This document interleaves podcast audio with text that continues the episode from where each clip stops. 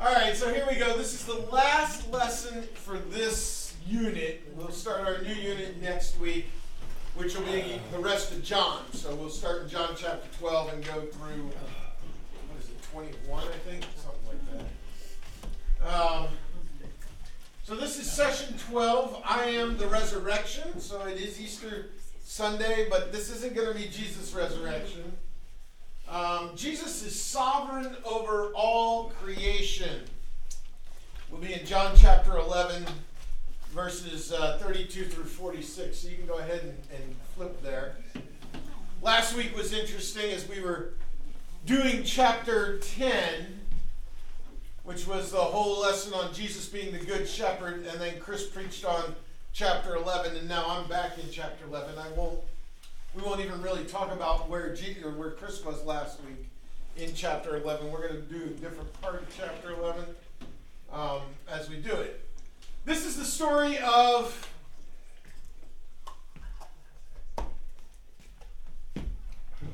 anybody. Nobody's opened their Bibles. Huh? I heard it. Bruce, say it again. Lazarus. Yes. We're going to be talking about Lazarus today. Now. The interesting thing about Lazarus is he died. Right? Yes. One of the things that um, most religions have in common is um, what they do with the dead. In most religions, when somebody dies, you pray for them or some such. Uh, Joe, you've been to Hong Kong, China. What do they do for the dead there? Uh, you buy hell banknotes and burn them so they have money in the underworld. You buy paper cars and houses. They have temples. Yeah. Light incense. So you sacrifice real stuff to the dead so that they have stuff in the afterlife. That's interesting. Mormonism. What do they do for the dead? Anybody know? They baptize them by proxy if they haven't been baptized. Yeah, they baptize them by proxy for the dead so that they can potentially get into heaven.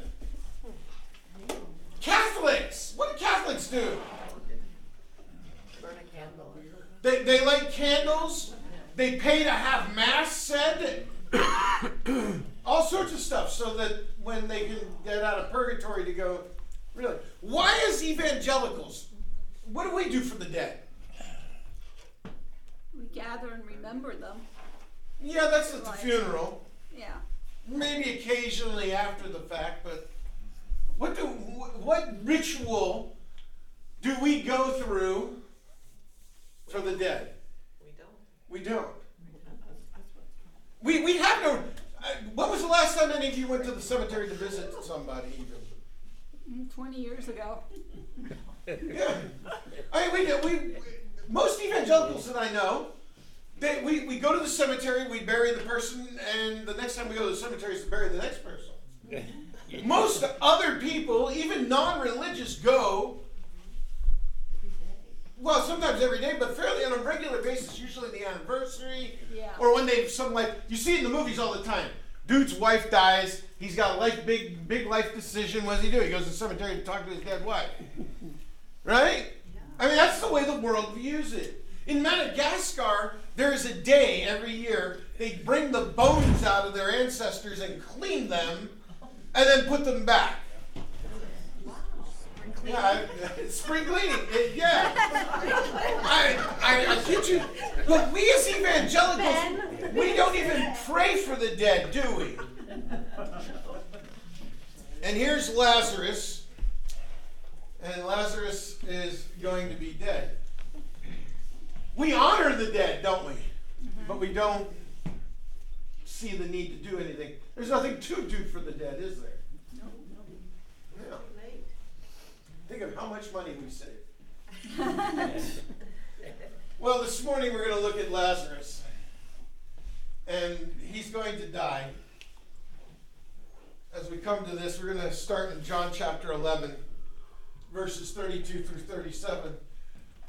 This is the halfway through the story. Jesus has been across the river Jordan in what would be modern day Jordan. Um, back in Jesus' day, it was still part of Israel. It was still part of uh, that province. He's hiding.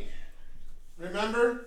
We got to the end of last week and they wanted to what?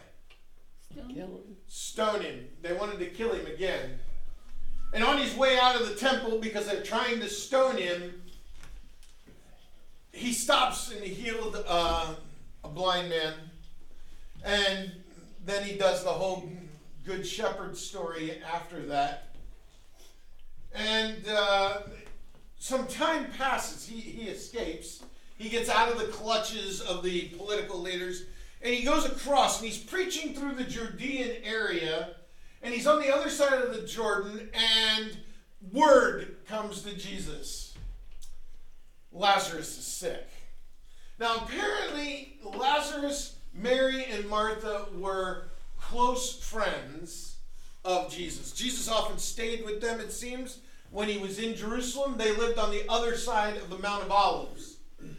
So you go if you if you can picture that the Mount of Olives, you stand on the top of it, you're looking at the temple. I've showed you pictures of me standing on the top of Mount of Olives looking at where the Temple Mount used to be.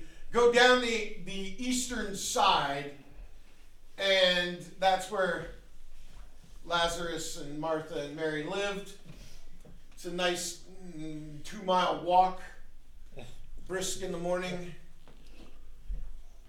they lived in a town called Bethany, which means house of dates, which is interesting. It was probably the large date farm on that side of the mountain. Now, I don't know who Mary, Martha, and, and Lazarus is. We know nothing about them, really. We don't know if he was the property owner and maybe owned the large date farm that was over there. Could have been. They could have been tenant workers or or any such thing. But we don't know we don't know anything about them except Jesus and how he felt about them, which we'll see here in a minute. We know that Mary and Martha loved Jesus. We know that they served when he would come and stay. We know that Mary liked to sit at his feet and listen to his words. And so we come to this passage, John chapter 11. 32 through 37. Somebody go ahead and read this for us. Now, when Mary came to where Jesus was and saw him, she fell at his feet, saying to him, Lord, if you had been here, my brother would not have died.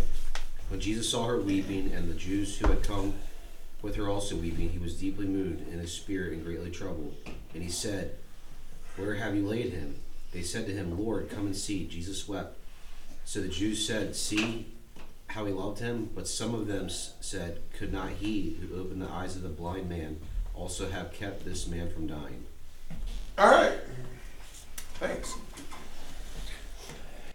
Martha had already been to see Jesus. Word had come to her. Mourning was a large community event. And Martha found out Jesus was on his way. He's outside the village of Bethany, and she runs to see him. And he comforts her slightly. And she goes back because he wants to know where Mary is. She comes back and whispers in Mary's ear that, that Jesus has come.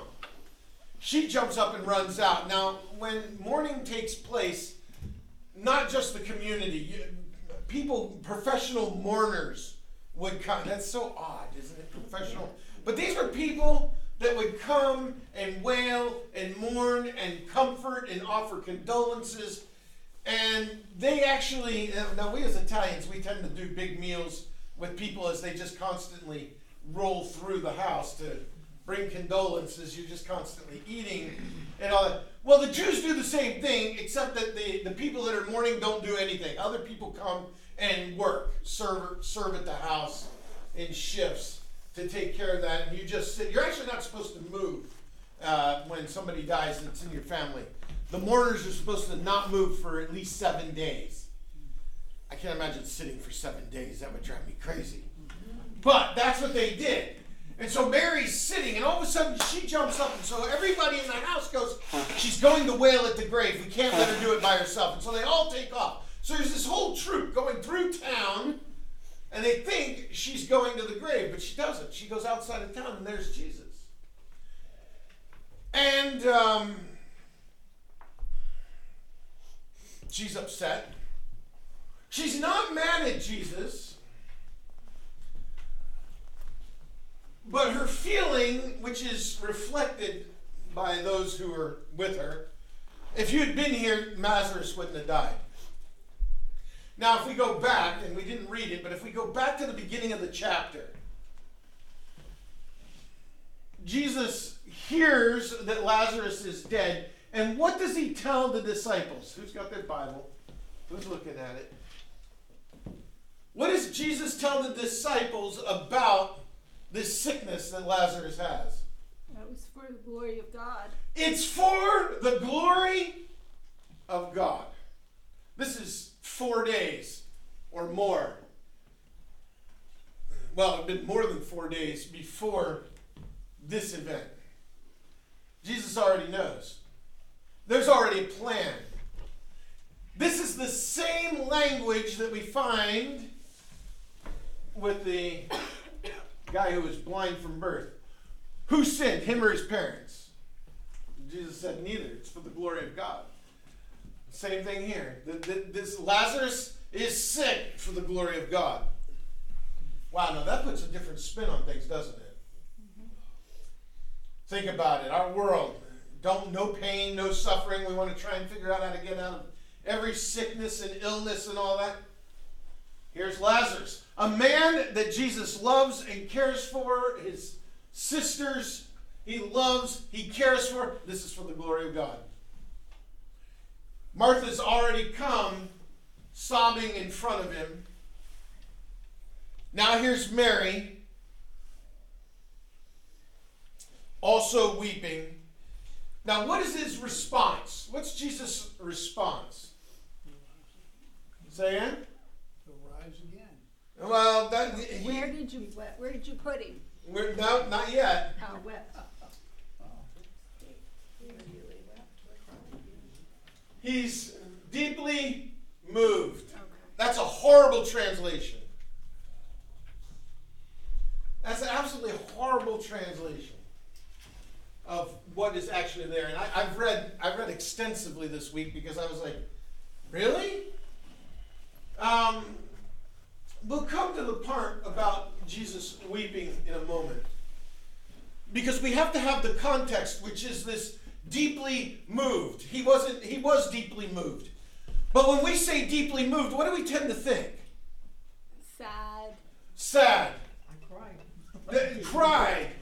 He is. He's going to weep. Yeah. But that's not what the Greek word here means. The Greek word that is deeply moved, sad, upset, weeping is the word that John uses for Mary.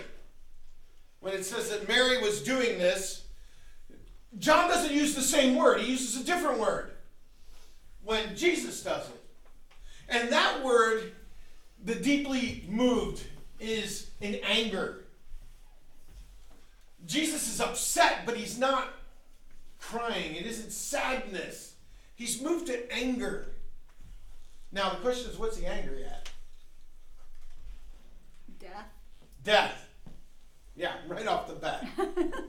You've heard this before somewhere. Yeah, I have notes in here about being angry and stuff too. So Jesus is angry with sin and death because of what it is doing to the people he loves. And so he weeps for them because he knows what's going on. In the Tree of Life Bible, it says, He was deeply troubled in spirit and himself agitated. Yeah, agitated isn't even strong enough. We, we've put these English words that don't cover it. Jesus is mad and angered at death because we brought it upon ourselves. This is what he's moved by. He sees and understands and feels the human feelings of the tragedy of what sin brought into the world, and this upsets him. And his friend is dying. He knows he's going to raise him from the dead. Jesus knew that more than four days ago. He's not upset that Lazarus is dead.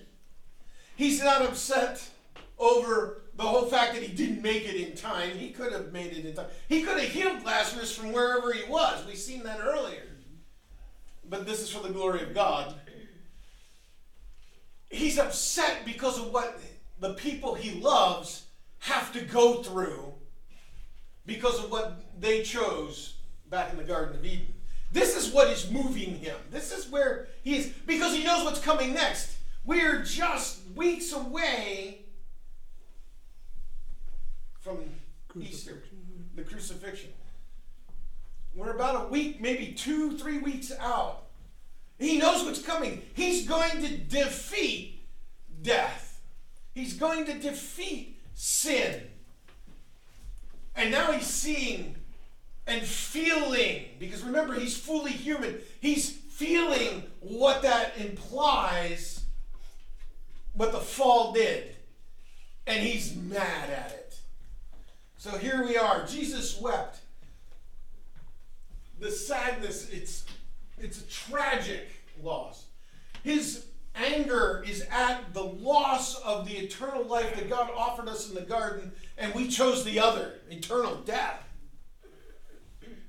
He understands. He understood as God, but when he became man, he understood what the loss of our relationship with God entailed as he has to deal with the loss of Lazarus and for the people that he loves, Mary and Martha. He is saddened by it, and we see it in his tears as he weeps in the shortest verse. And because sin and death leads to this, he knows that it needs to be defeated. He knows where he comes. He knows why he's here, but it's on a different level. We see he gains an understanding of the human condition from a human perspective, which, as God, he could not do.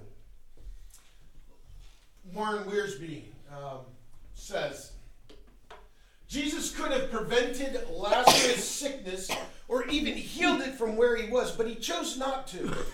He saw in this sickness an opportunity to glorify the Father. It is not important that we Christians are comfortable, but it is important that we glorify God in all we do. We face a lot of sickness, we face death. We as evangelicals don't view death the same way the rest of the world does, do we? The problem is, is though we do view sickness the way the rest of the world does. We, we haven't begun to understand that all sickness isn't bad. That the glory of the Lord can show in it. And it may be through our miraculous healing, it may be through the ultimate failure. Death is a doorway for God to work in this world. Martyrs, we see that as a good thing. We don't like it, but we get it. But what about the average little old lady who just passes away of old age? That's a good thing for God's economy. Things happen. We have no idea how all that plays out in people's minds, in their conversations, in their regular life. Now, we see Jesus' response to Mary, and he wants to know where, where they've laid Lazarus. Take me there, like he doesn't know. But he knows, and he asks, and they go off. I think it's interesting that there is a crowd, and this crowd is made up of Jews from Jerusalem. They've come to mourn with this family. It appears that Lazarus was well to do and that he was well known and well respected. We'll see when we get to the end of the story what happens, which will indicate, give us even more indication of how well known and well respected Lazarus was. But my guess is, is that he was the property owner of the, the farms in Bethany. Um, I don't think he was just some local schlup that uh, was just eking out a living. I think he was a lot more than that. He's somebody of importance. He's somebody of renown and respect in the Jerusalem community. He's not a rabbi, he's not a Pharisee, he's not a Sadducee. He's probably of the merchant class, he's of the property holder class. He appears to be somebody of consequence. And so there's a variety of people that have come to bear the grievance, the grieving with the two sisters. Apparently, he was unmarried too. So we come to uh, our next part of the passage. Any questions before we move on? All right. I want to get some seats. John chapter 11, verses 38 through 40. And, Then Jesus, deeply moved again, came to the tomb. It was a cave, and a stone lay against it. Jesus said, Take away the stone. Martha, the sister of the dead man, said to him, Lord, by this time there will be an odor, for he has been dead four days. Jesus said to her, Did I not tell you that if you believed you would see the glory of God? I love this part of the story. They get to the tomb,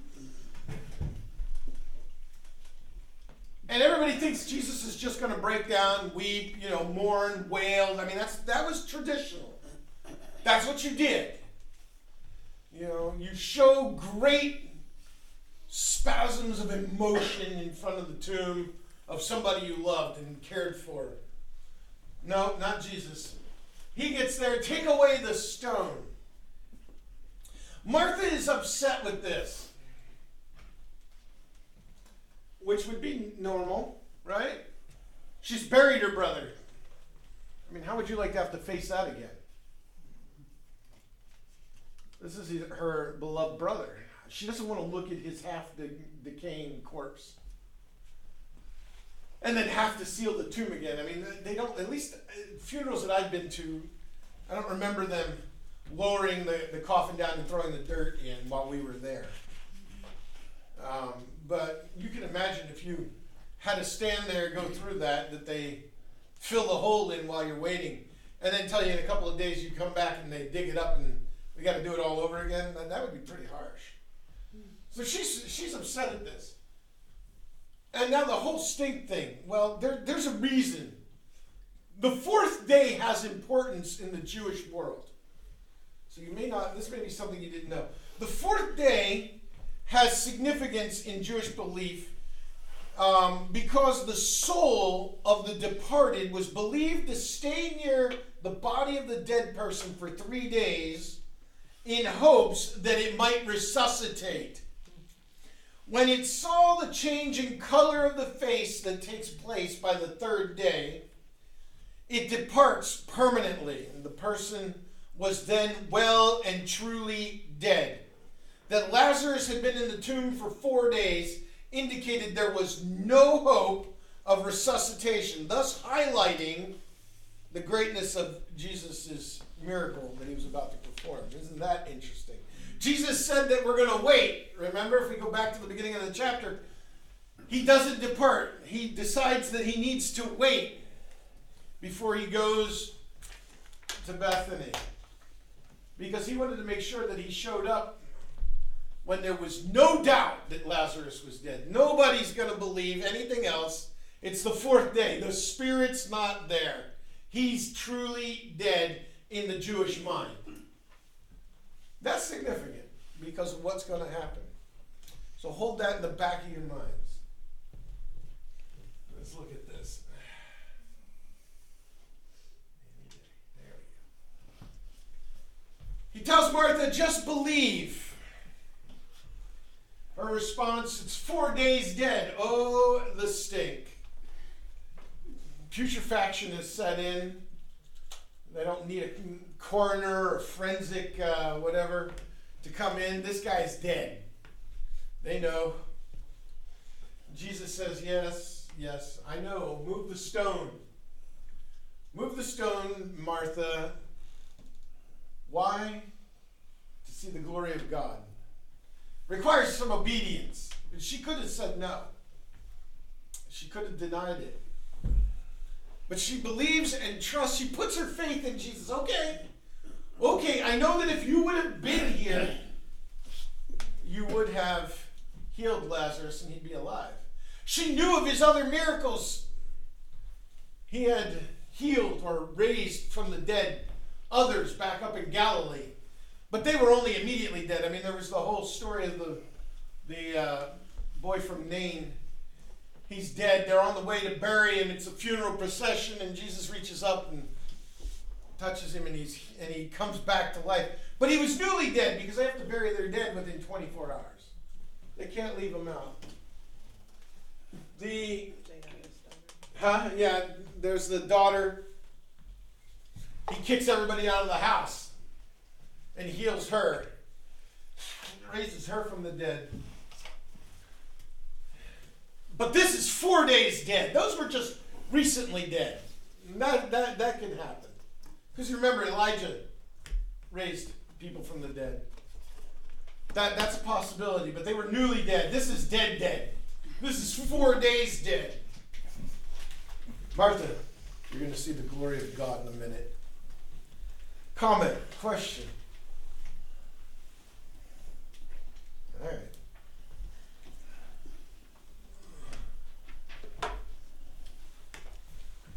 So we come to John chapter 11, 41 through 46. So they took away the stone, and Jesus lifted up his eyes and said, Father, I thank you that you have heard me. I knew that you always hear me, but I said this on account of the people standing around, that they may believe that you sent me. When he had said these things, he cried out with a loud voice, Lazarus, come out! The man who had died came out, his hands and feet bound with linen strips, and his face wrapped with a cloth. Jesus said to them, Unbind him and let him go. Many of the Jews, therefore, who had come with Mary and had seen what he did, believed in him. But some of them went to the Pharisees and told them what Jesus had done. All right.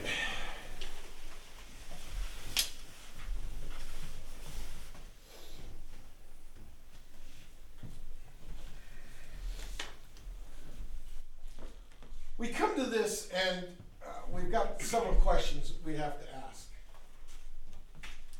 and look at because the way this unwraps is important. And I think we don't understand the importance of it. Charlatans, false messiahs were all over the place at the time of Christ. Just before him, there were lots of them. People claiming to be the Messiah, claiming to be prophets, claiming to be all sorts of things. Let's face it, people were skeptical, especially in Jerusalem, about anybody claiming to be a Messiah. They'd seen one come and go, and the Romans killed them, and or the you know, they just disappeared with all the money. We live in a world like that today, don't we? Mm-hmm. We think everybody's a charlatan.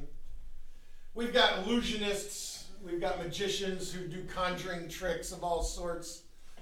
We know it's fake, it's fun to watch, but we know it's fake. We know we're having the wool pulled over our eyes, we just don't know how.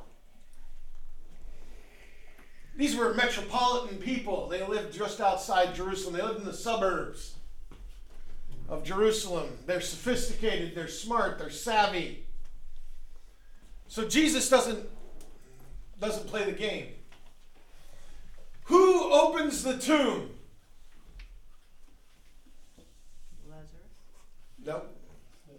They did, Yeah. they were there. All those all those guys from Jerusalem that came over to be with uh, Mary and Martha, the savvy, sophisticated onlookers from Jerusalem. You guys, get over there and open that tomb for me. Jesus doesn't do it himself.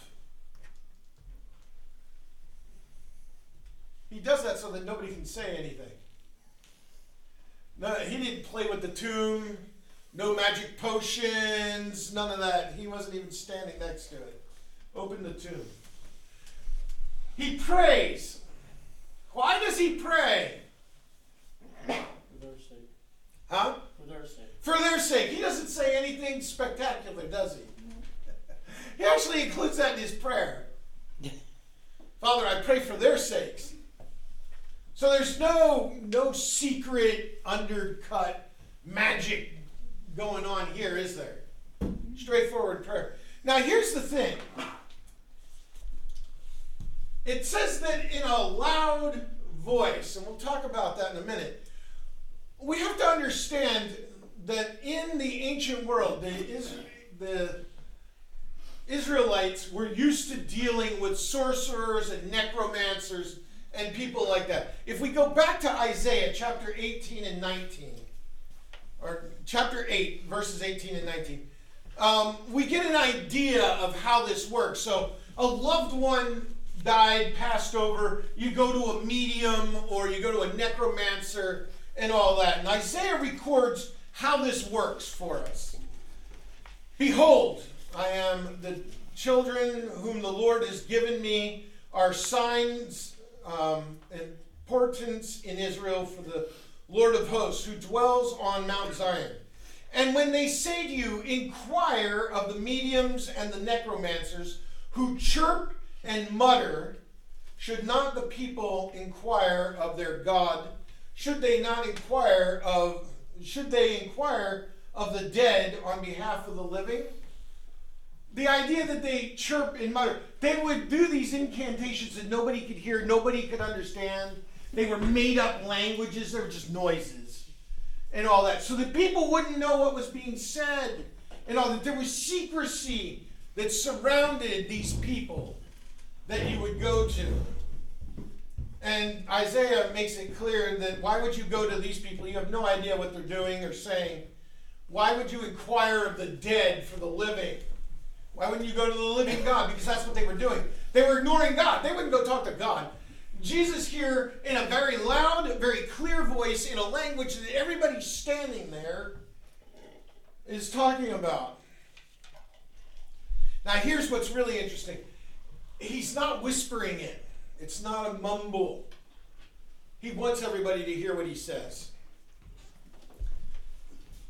He says it loudly. Now the question is, is why does he say Lazarus come out loudly? Well, there are several scholars have been arguing about this for a long time.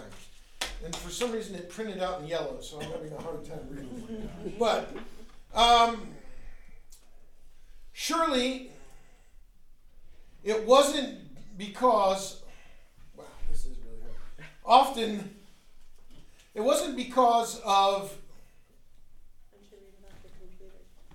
no, because it's in the notes. Oh, I might be able to do that. Oh, look at that. Yeah. I forget, I forget that the notes are there. Here, That's better half. uh, yeah. All right, you're gonna have to bear with me. a second. There we go. Um, surely it wasn't because otherwise he could not reach the dead man f- with his voice. O- Or just as certainly, it wasn't because extra powerful voice of command was needed to overcome a very strong enemy of death. These are all things that people have said and why he called in a loud voice. Um, equally unsatisfactory is the explanation given by some that Jesus was very loud to indicate the great amount of power that he expended to raise Lazarus. But the natural and best way to understand why Jesus calls out is here death must take orders from him in whom lives the fullness of the deity. Death must give up its prey at his command. This is who Jesus is. You wanted proof of who I am. Remember last week? He says, I'm the good shepherd. I and the Father are one. And they all get upset and they want to stone him. How dare you? Okay, here we go. Chapter 11. Let me prove it to you. John has been trying to prove to us that Jesus is the Son of God. Well, here you go. Even death obeys him. We've seen demons and evil spirits. We've seen sickness. We've seen all sorts of things that have to respond to him. But here, in this loud voice, Jesus commands Lazarus to come forth, and death can't even hold him. Which really begs the question of why today had to happen, right? They, they crucified Christ. How in the world did they think they were going to keep him in a grave when he raised others? Lazarus returns. Lazarus just doesn't return. We see that non followers of Jesus move the stone away. What are you giggling at? These people who didn't believe, they're not the disciples, they're not in on the trick. These aren't the, the assistants on stage that are distracting you. Don't look over here. So that you can perform this act over there. No, no, he gets the audience to participate so that nobody can say that it was something. He then prays an unneeded prayer. He even mentions it. I don't need to pray. I'm praying so that, it, that everybody listening will know. I mean, just how outrageous this scene is.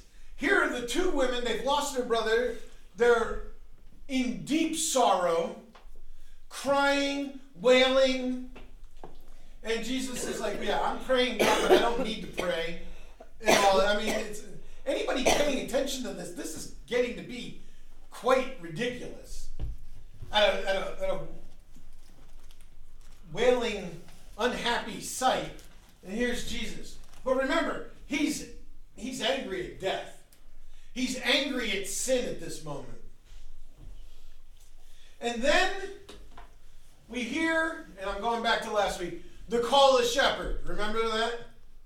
When Jesus said, My sheep hear my voice and they follow. Here's the sheep, Lazarus. Voice of Jesus, Come out. And he obeys. The sheep hear my voice and they obey. That's obedience. That's what we're seeing here.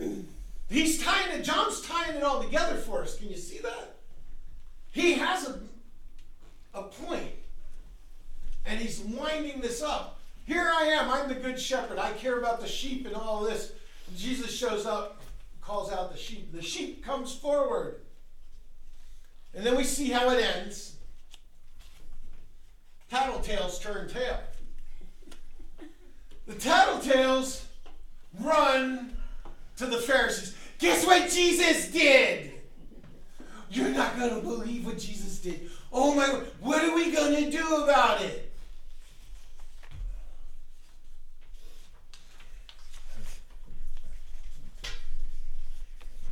Not, oh, it's amazing. The Messiah has come and he has power over life and death. No, no, no. There's a problem.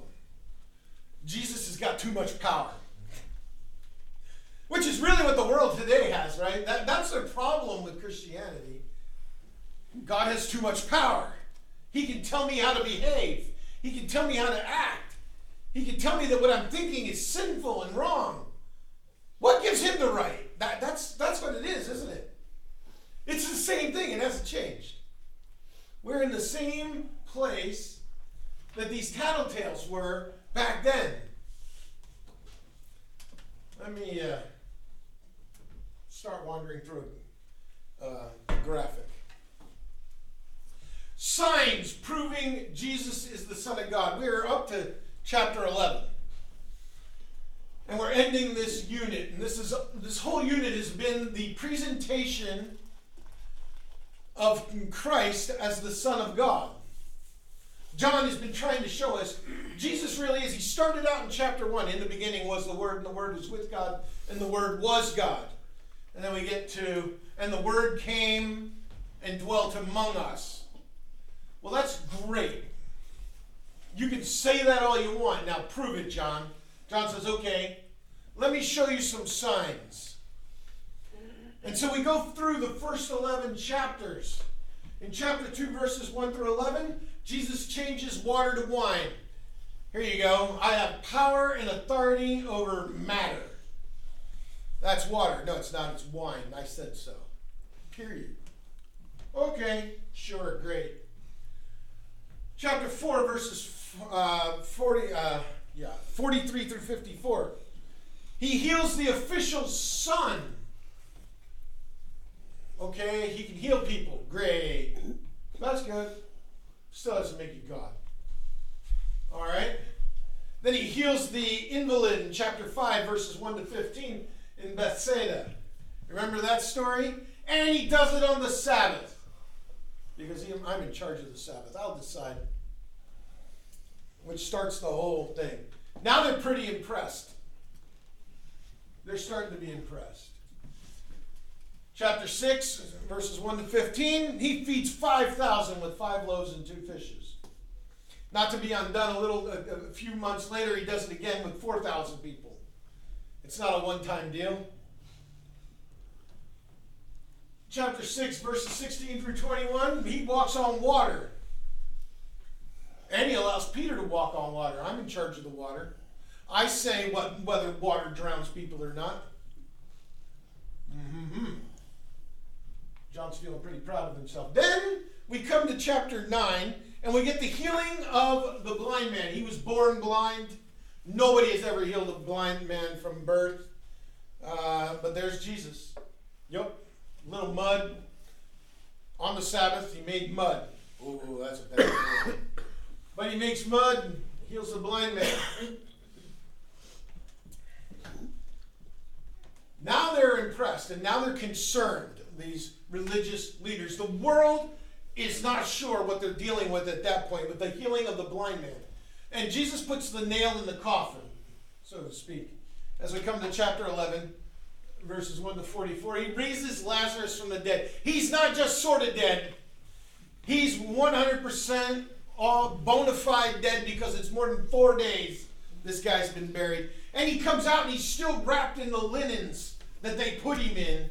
It's not like they found him crumpled at the door and had gotten out of his windings and all that. No, he's like, you know, mummy coming out, like, you know, coming out. And, they, and Jesus has to tell him, hey, go over there and unbind him. Let him loose. I mean, really? Uh, and just so you know, the, the it's not like the mummies you see, like the Egyptians did. They would take a sheet and fold it in half, put the body in there, and then they'd tie it with the windings so that he couldn't get out. He had to be let out. This is what's taking place. Signs to prove that he's the Son of God. We get to the verses after what we just read, and we see the conversations of the Pharisees. I don't know how John came by them. My guess would be that it's the Sanhedrin in session. We know that uh, Nicodemus was a follower, a secret follower of Jesus, and he was a member of the Sanhedrin. My guess is, is that John talked with him at some point in time and found out what happened afterwards because this is a meeting of the Sanhedrin and they begin discussing what are we going to do about Jesus. As with so many other signs that Jesus did, the onlookers immediately are divided into two camps. Here too, in Bethany, he compels some to believe and others to file a report with members of the Sanhedrin, who then determine Jesus' fate. The deliberations of the Sanhedrin, now call to a formal meeting about Jesus, typify the drift of Jewish leadership and their reaction to Christ ever since chapter 9. Chapter 9, the healing of the blind man. The, the camp becomes unified. There's a problem, there's an issue. Jesus' signs seem compelling, but the practical implications of this are more than they can bear. It's not that they don't know, they all agree this is the Messiah, this is somebody of importance from God. But the implications of our practical lives, we're not going to be in power anymore. The Romans aren't going to put up with it. They're going to come in, they're going to upset the balance that we have so delicately been doing, and we will lose prestige, money, and power. We cannot allow that. It's not that they don't know who Jesus is, it's that they refuse to accept him and put their faith and trust in him They'd rather put their faith and trust in themselves, which is the epitome of sin, isn't it? Self centeredness. I know better how to deal with the Romans than Jesus does. Yeah, he's got power. Yeah, God's sent him. But what does God know about the politics here in Jerusalem, really? right? That, that's the mindset. I think a lot of Christians today are stuck in this mindset. Great, Jesus is in charge and all that, but he doesn't understand the politics here in America.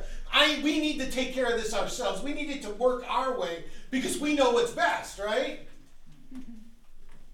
Right? Isn't that what's going on? That's what we've got. We've got Christians who are backing this thing or that thing that's evil. Well, if we just let them have that, then we know that we can get this stuff over here.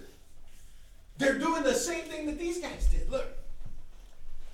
Look at their questions. I mean, if we move on to, to down through verses 48 and all the like, what if the masses start to follow him? Oh no, right? They're not following us anymore. We're not important. They're following Jesus. Oh my. Right? Would it not upset the fragile political equilibrium that we have with Rome? Oh, we, we, we've got it. We've got the suburbs going, and if we if we let these fanaticals go in and change the way the urban areas are and all this, there's going to be upheaval, and we're going to lose our nice, comfy little areas, right? So we're not going to love those people in the inner city and, and all that. We just keep them there. Don't help. Then the question Would Caesar tolerate a Messiah?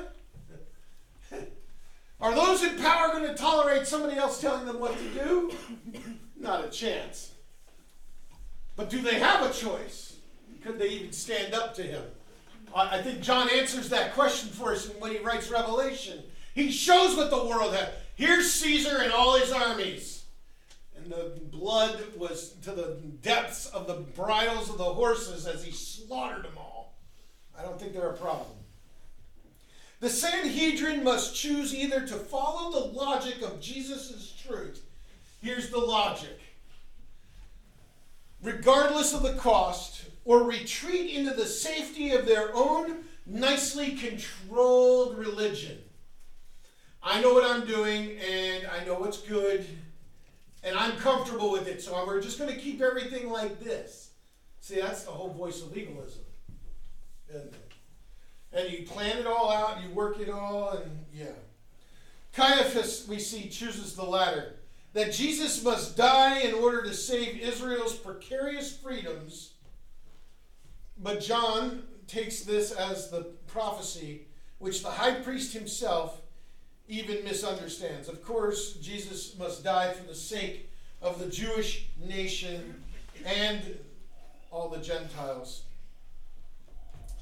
And the Sanhedrin is never going to understand this.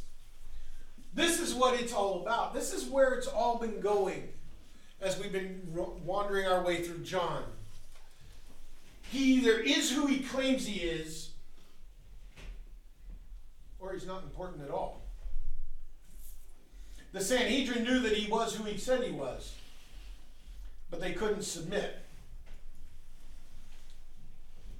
He's either in control of this world and everything in it and everything that's going on is under his authority, which means that when bad people come to power, it's because he's in charge. It's because he's ordained it. We just have to deal. We have to do what we've been told. We have to live. We have to hear the voice of the shepherd and follow. Or we reject it all and say, I know better. And in the ultimate expression of self centeredness, take control. Or at least pretend to take control because we really aren't in control. Comment, question.